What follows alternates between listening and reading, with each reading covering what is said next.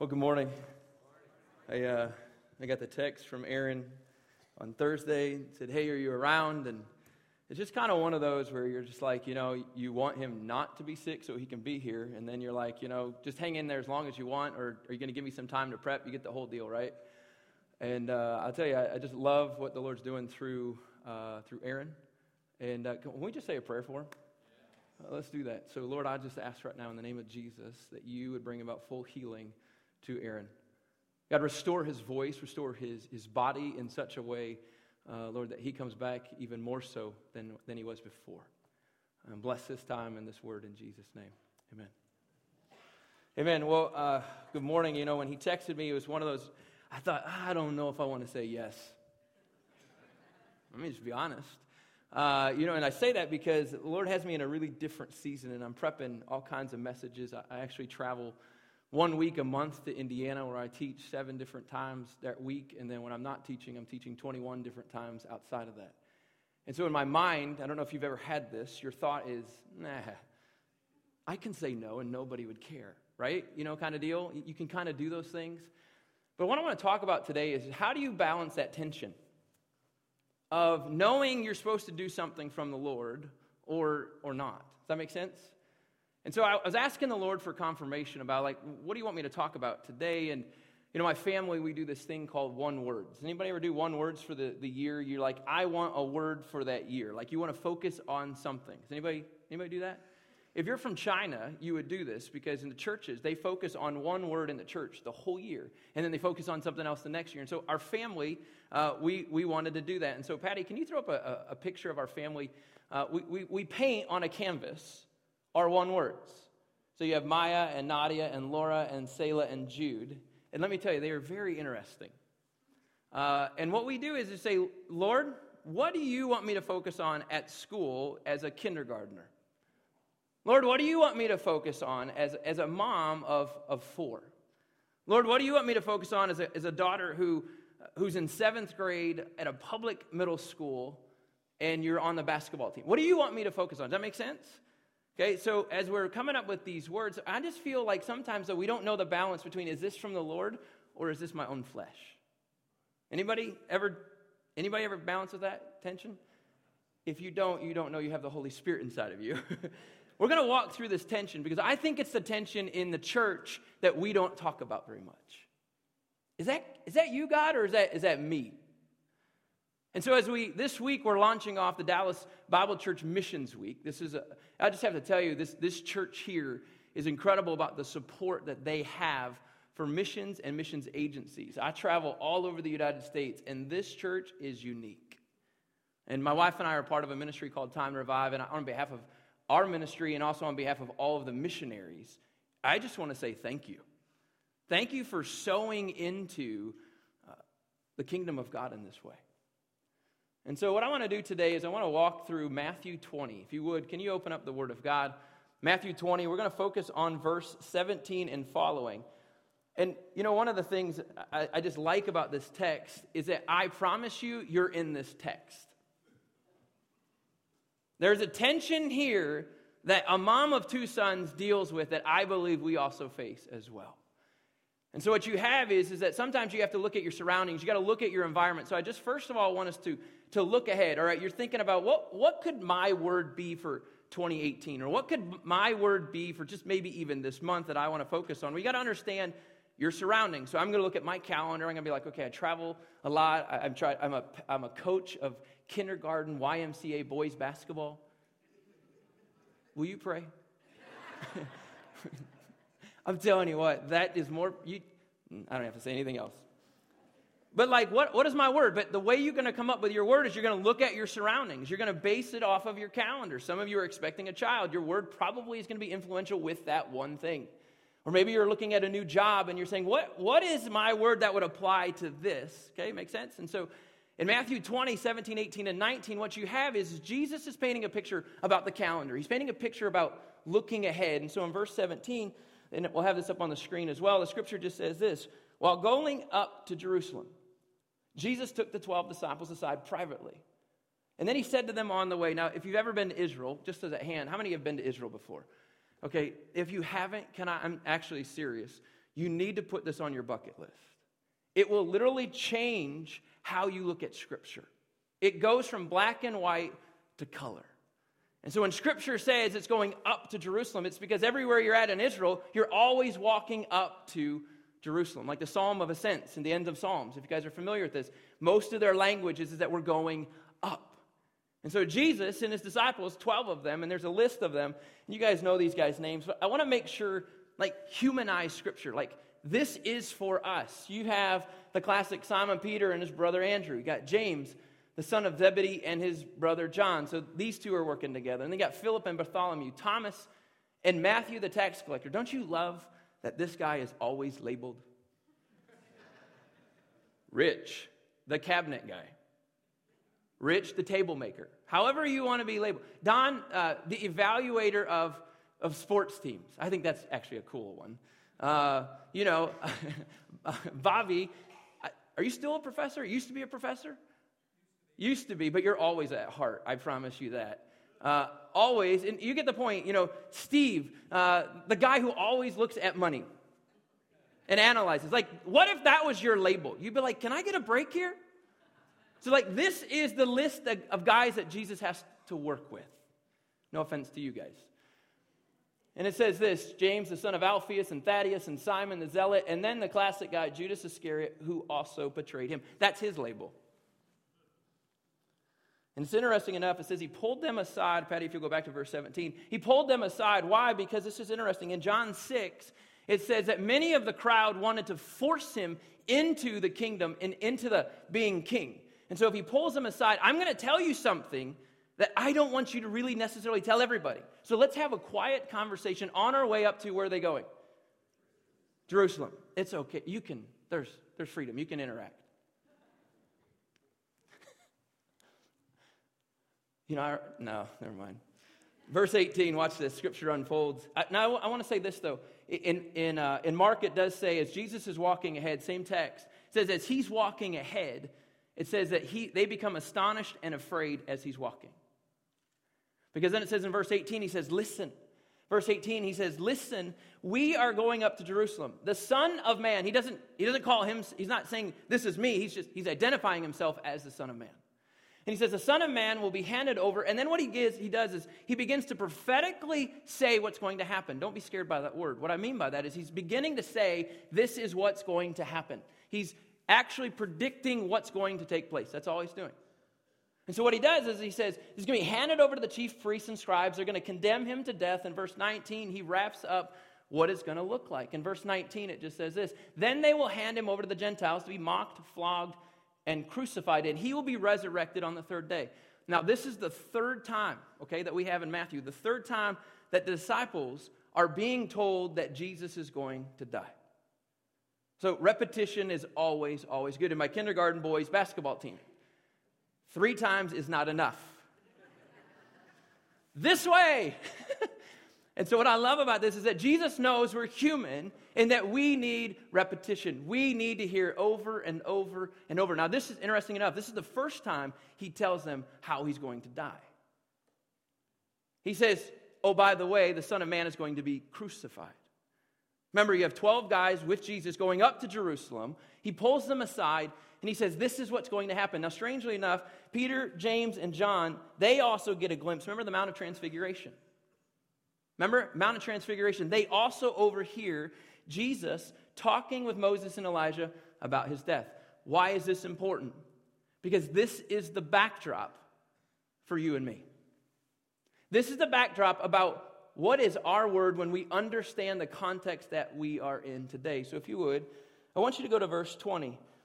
It says this Then the mother of Zebedee's sons approached her, him with her sons. Now we know that James and John, remember in Matthew it says that they're one of the, of the 12 disciples. There's the two guys. So this mother, now interesting enough, this mother in Mark 15, it, her name is Salome. Salome, S A L O M E. Okay, Salome possibly, okay, many commentators, when you study this in depth or you, you hang out with enough of academic world, many people believe this is actually Mary's sister. Okay, there's a lot of scripture that could really point to this. Just to give you a couple backdrops here, uh, as far as her sister goes, in John 19, It references Mary's sister. And then we also know that she was possibly at the crucifixion in Matthew 27. So, why do I make that important distinction? She could be family. She could be family with Jesus. Okay, I'm not going to hold my hat on this and say this is 100%, but she could be the aunt to Jesus. Does that make sense? Look, when you have family rights, you're going you're to use them, right? if you laugh, it's because you do that. I get it. We all get that, all right? So now watch this. So here is, she understands the surrounding. Her sons come home and say, Hey, Jesus talked about dying again. Mom! Okay, boys, let's come up with a plan. And so watch what happens. It says she approaches him and she kneels down to ask him for something. I want to tell you, this is not a bad thing. I think sometimes the mother of James and John, they get the bad rap, like, oh, she's going to come to the table. Give me everything you got, Jesus. I, I think she's understanding the times. Does that make sense? He's going to die. They're on their way to celebrate Passover. This is the last time he's coming to Jerusalem. And if that's the case, man, we better get going. Jesus, we got to have a conversation. So she understands that she needs and is going to release a word that she thinks is from the Lord. You with me? Part of the battle about receiving a word, are you ready for this? Is just approaching Jesus. Some of us are like, I don't know which direction I'd go. Well, first of all, just come to him with anything and then let him refine it. I think a lot of us, we don't even come to the table. You hear that Jesus is dying and then you don't even approach him. And the reality is, is that the mother comes, she comes to them. And I actually believe she's coming in faith. But in verse 21, classic Jesus line, what do you want? Now, I don't know. Maybe he said, Hey, what do you what do you want? I don't know his tone. I don't know how he was feeling. I don't know what he was sensing, but I know that it was genuine. And, and, the, and he says, and he, he asked her this question, and she says this Pinky promised me something. Like, this is the language. This is what I feel. Like, I need you to promise isn't this feel childlike? Can you just promise me before I even tell you that I, this is what I need from you, Jesus? And so it's crazy. She says, Promise that these two sons, James and John of mine, that they may sit one on the right and one on your left in your kingdom. You know what, you know what this comes across as? It's actually biblical. Watch this. If you can go to, will you guys all go there and go to Matthew uh, 19, verse 28. Matthew 19, 28. This is really important. If you don't go there, it's up here on the screen as well. Her prayer was based on a word. Remember, Matthew 20 is after Matthew 19. Right? Which means this was spoken already. So she's just reiterating something that Jesus has already said. Now, watch, it says, Jesus said to them, I assure you, in the messianic age, when the Son of Man, here's the language again, sits on his glorious throne, praise the Lord, you who have followed me will also sit on 12 thrones. You disciples, you apostles, you're going to sit on 12 thrones. And he says, and your job when you're with me is you're going to judge the 12 tribes of Israel. So here you have a mother of two, James and John. She knows the word that's been released, and she says, Oh, by the way, when they're up there judging, can you just tweak it so one sits next to you and the other sits next to you? To me, you know what that sounds like? A really good mom. Who doesn't want the best for their kids? Right? So I actually think her intent to come before the Lord is actually with good intentions, but even with good intentions, I think sometimes we're just a bit off. Anybody, can anybody attest to that? Like you're like, oh yeah, I had a good, good, good motive, but then the next thing you know, you're like, gosh, I, I missed that. that. That's what's starting to happen here. She says, this is what I want. And in fact, what I want to do is I want to talk about three words first, and then I'm going to get to the end, at the very end, about how to balance this tension. I don't normally say this, but in, in the school that we're a part of, I always ask people to write some things down. I, I just want you to write these things down. Not because this is me saying this, but I want you to get the tension every single day that you're going to fight. Put it in your phone, whatever it is. Okay, here's what I think Salome, the mother of James and John, fought. I think she fought, first of all, the worldly perspective. Okay, now remember, I'm telling you, she's functioning by faith, but at the same time, the world is coming in and is pressing against her to say, No, but I want you to think differently. Are you with me? Can everybody, this is how I work with my coaching, can everybody just say world? Okay, you're going to fight the worldly things. Scripture says this, and in fact, just so you have an understanding, the, the world is the ways of culture and society. So if she's implying, can I have them sit next to the right and to the left? And I will tell you, in another context, it says that the sons did the asking. I actually think it was a whole family affair that got involved hey, let's all figure out how we can get in part, a part of this. And so there's this tension of this worldly uh, instant gratification, this instant, like, this is what I need right now, because the world says I have to have it. Does that make sense? And so what she's saying is in, in, the, in the worldly mindset, in order to get authority and power, you need to take it by charge yourself. It's this top to bottom mentality. Can, can you just give me this, this role? And in fact, 1 John 2, verse 15. 1 John 2, 15, it says this. I think this is important to note. 1 John 2, 15, it just says, Do not love the world or the things that belong to the world. If anybody loves the world, love for the Father is not in him. And so, what I think is kind of happening is she's kind of blending the worldly things with the things that she knows is of the Lord. The Lord is, is that she knows that the 12 are going to sit next to the Father. But now she's saying, yeah, but now give me authority, give my kids authority in this process. That's where she went wrong. Are you with me? Like, if I'm in a church in Dayton, Ohio, and like they're sensing something with me, they would be like, Amen.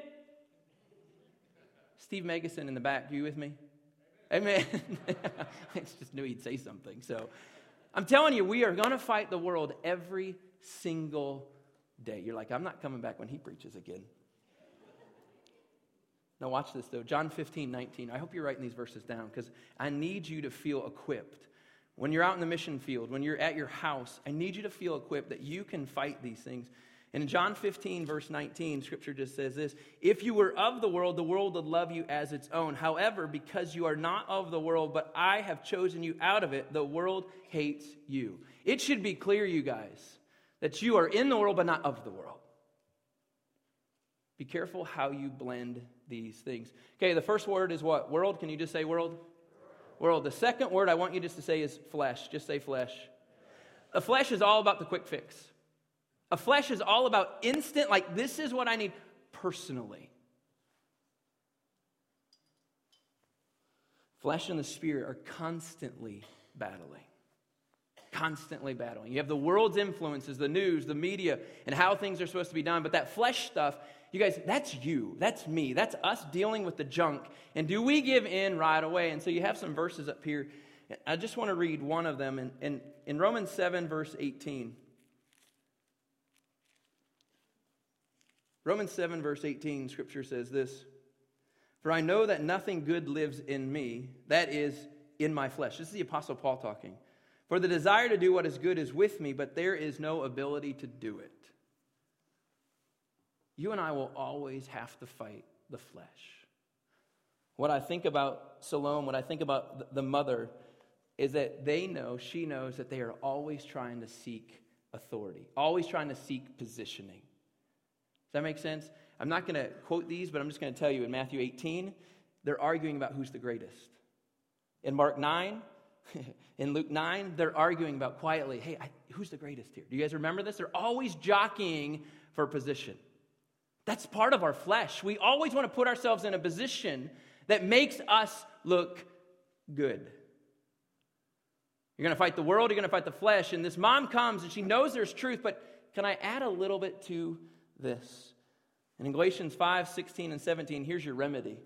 Galatians 5 16, 17 is just, I'm just going to tell you this you're going to fight the flesh and the spirit. And when you walk out in the spirit, the flesh loses. Don't worry, here's what I'm going to tell you at the end. I'm going to, I'm going to give you a couple illustrations on how to hear from the Holy Spirit. I think that's important to understand, but I want you to know, just like when you're sharing the good news, when I'm out interacting with people, I love this. I was, I was talking to some girls uh, at a high school last two weeks ago in Indiana, and I said, Why do you think there's good news? And said, I don't know. I said, Because there's bad news. You have to understand that you need Jesus. Why do you need Jesus? Because of the bad news, because of the sin. Why do we need to walk in the Spirit? Why do we need to hear from the Holy Spirit? Because the world and the flesh, and here's your third word, third word, uh, third word is Satan is coming at you. The reason it's important to understand why to walk in the Spirit of God is because there's an ongoing battle for your life. Does that make sense? Most of the American church in America, okay, I want to say this very clear because I've tra- I travel a ton, is that many, many times the church doesn't even know we're in a battle. Which is why we don't talk about the Holy Spirit. When we don't admit we're in a battle, we don't realize that we need Him. Does that make sense? So let's just call out the enemy as it is. You have the world, you have the flesh, and you have Satan. The Satan Ephesians says he's the prince of the power of the air. He's constantly coming at you. And it says in John 10, he's coming to steal, kill, and destroy your life. That's why we need the Holy Spirit in our life. Because when you come before the Messiah, you want to make sure your motives are right. And by the way, you need help with your motives. I need help with my motives. But you don't realize you need help unless you realize you're in a serious battle. And I'm just going to tell you now don't play games with the political stuff. Don't do that, you guys. Just stop. The battle is not who's president or who's the congressman. Do you understand that? The battle is a spiritual battle, and it's the world, it's, it's flesh, and it's Satan, and they're coming to destroy you and to destroy me and to come after this church. My wife and I have been going here for 15 years. The only way this church has to survive is by the dependence upon the Holy Spirit and not of ourselves. But you have to realize that Satan is coming to kill and destroy every one of your, your thoughts.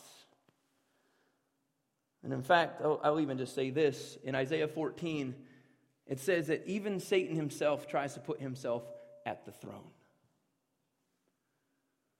And so, in a, some weird way, by her asking for her sons, can I be at the throne? It's almost like at times they're giving in to what Satan really wants. Can I position myself? That's, that's exactly what Satan did. Be careful. It is not your job to position yourselves to get exalted. We are to humble ourselves, and He does the exalting. But it doesn't happen unless you understand what we're up against. And in fact, if you go back to the text in Matthew 20, verse 22, so you have the world, the flesh, and Satan that are coming at you. In verse 22, watch this though. But Jesus said to the mom, You don't even know what you're asking. Are you able to drink the cup? And what, what that means is, are you able to saturate yourself? Are you able to immerse yourself with the suffering that I'm going to go through? Do you realize what you're asking? In Mark, it talks about being baptized in this process as well. Drink the cup and being baptized. And he says, Do you realize that I am going to take and embrace the divine judgment and wrath that's coming on the people? Do, do you really want that? In classic human form, the sons of thunder, they wouldn't be called the sons of thunder unless they didn't have a little oopsva. The sons of thunder said, Man, we're in. We got it. We're good. We are able. Now, I like this, but I want to know really? And so the scripture continues on, if you would. Go to verse 23. And so here's what Jesus said Well, you will indeed drink my cup. So at one point down the road, they were right. We're in, and Jesus says, Actually, you, are right. But their original intent of coming before the Lord, strangely enough, was right, but it was just a little bit off.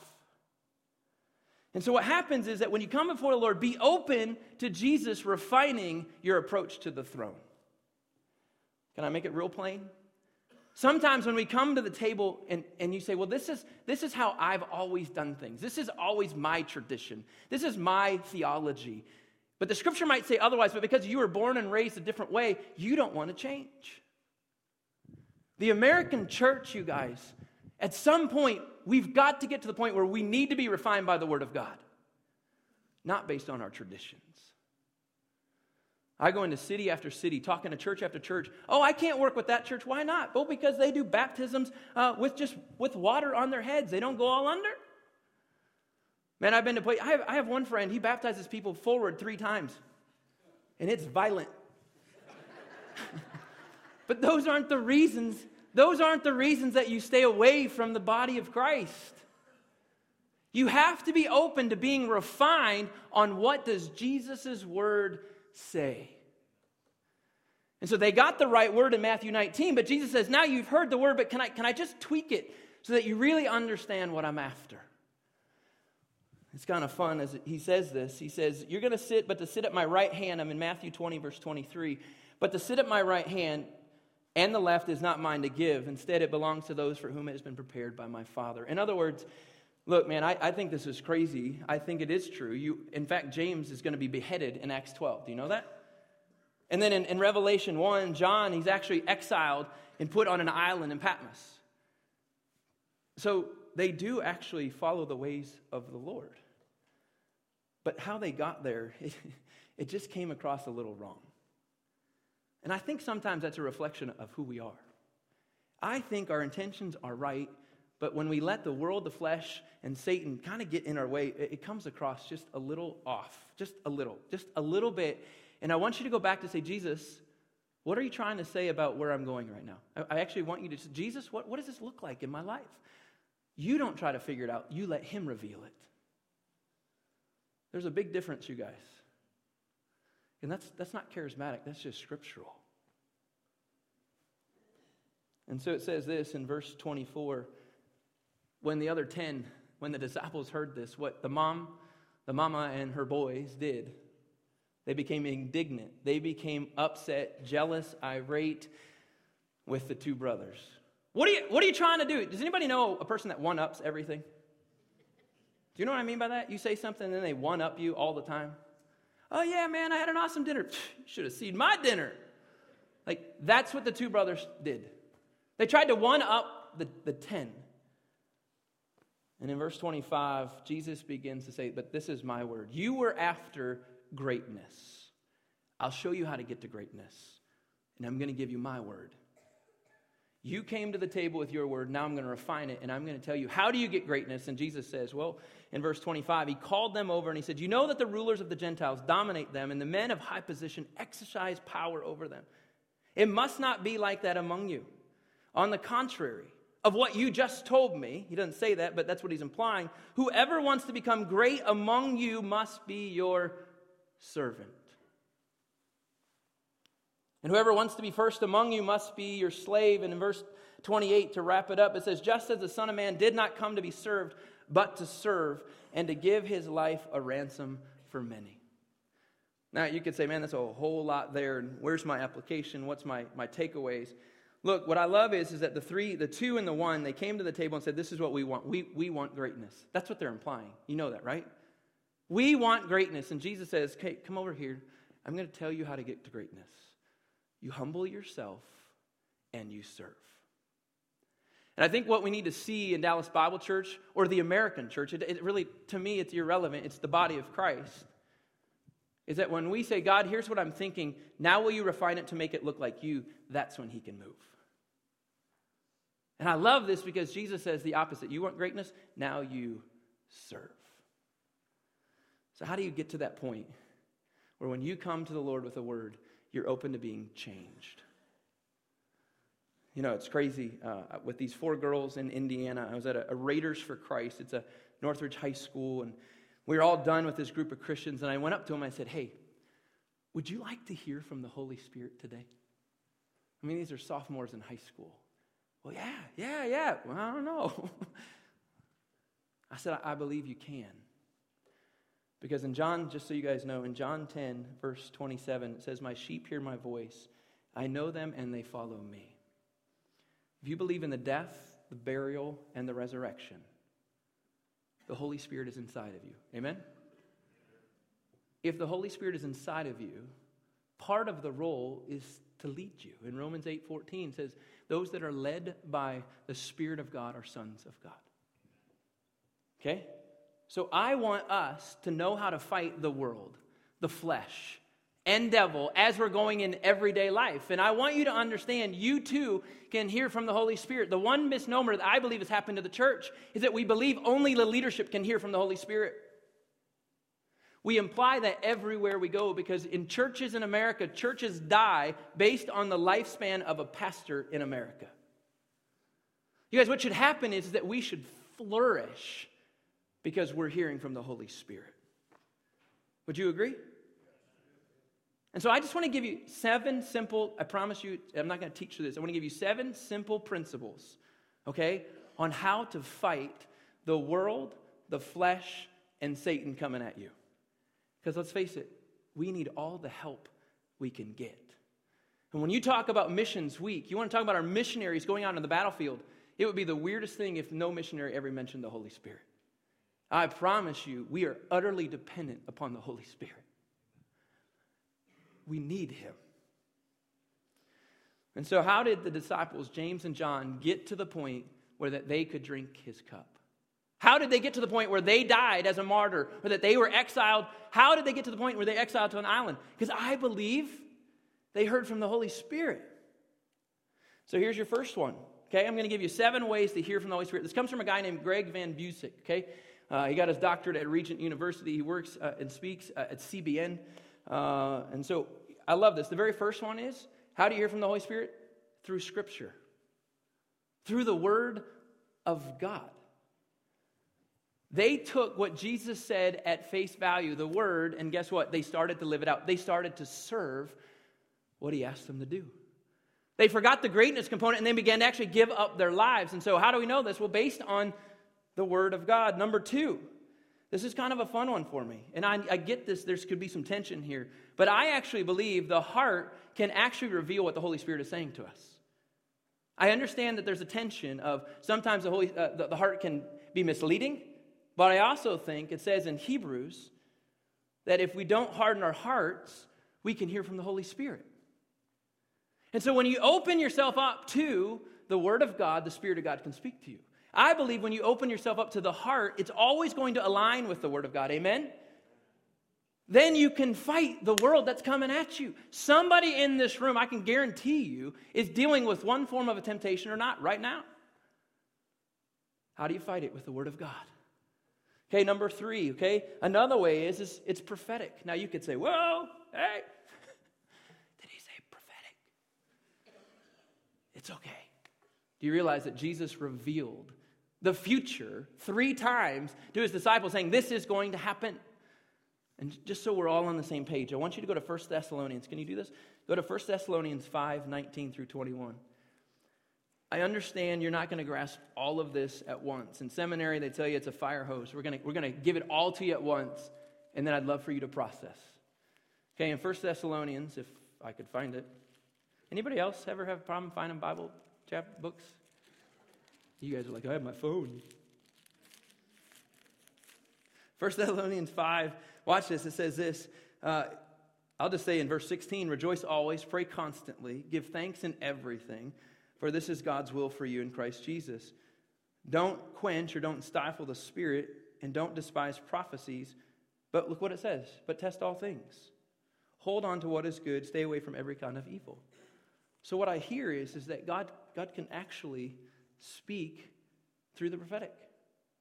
Now, you might not embrace it. That's fine. I'm okay with that. I just want you to be aware of how the Holy Spirit can speak to us. Does that make sense?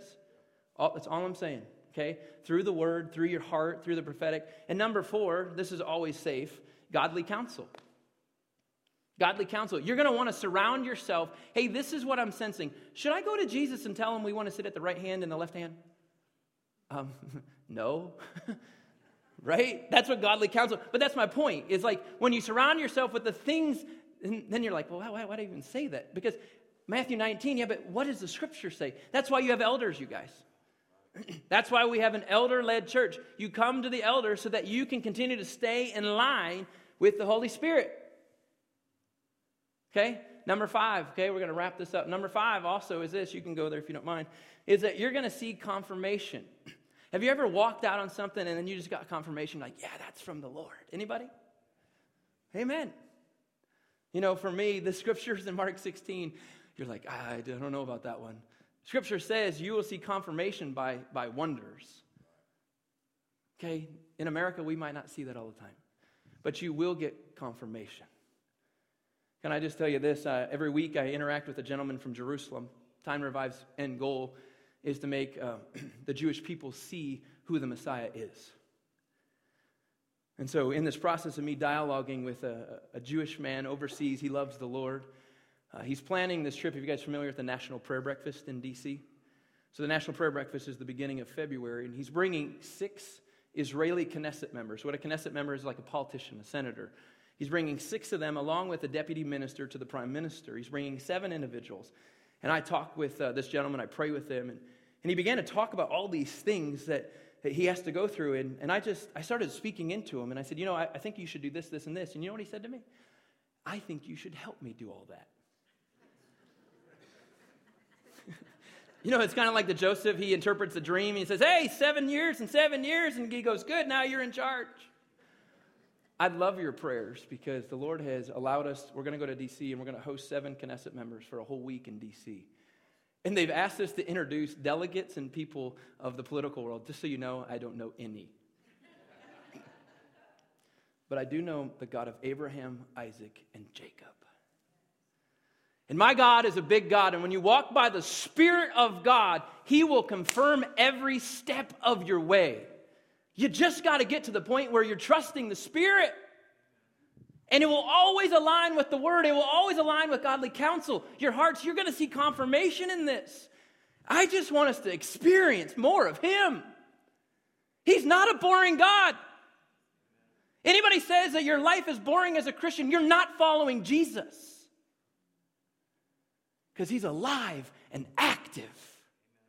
I'm walking by faith. I'm booking hotels. I'm, I'm going to restaurants with Knesset members. I don't even know if I'm supposed to be kosher or not kosher. I don't even know what that means.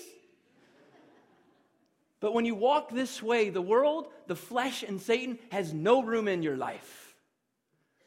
That's how you can be a mission minded church. And then the very last one, uh, nope, that would be number six. I won't preach on this one then the peace of God is going to fall on your heart. If you make a decision, I promise you, you shouldn't be up and down wavering. You'll have the peace that will come on your life. Should I make this decision or not? I don't know. I don't have peace. Then don't tell Jesus that you should sit at the right and the left. Then wait on it. And then the last thing, number seven. Number seven just talks about circumstances and timing. When you begin to walk into this, he just unfolds it, and there's no question that God's in you can't make these things happen. And the world and the flesh and Satan, see you later. Because what Christ did on the cross crushed it all. And so all I want to do is, is that, man, to me, I just want our church, we've been going here for a long time. I want us to walk this out together. I want our kids to experience this. Amen, Don? I want our kids to experience the Holy Spirit. I want our older, older, older people to experience the Holy There's no retired Holy Spirit. And there's no junior Holy Spirit. But I want you to realize there's a battle. And I believe it can radically change our church when you just embrace one of these things. You don't have to embrace them all, relax. But for me, it's been a game changer. And my prayer that's the case for you.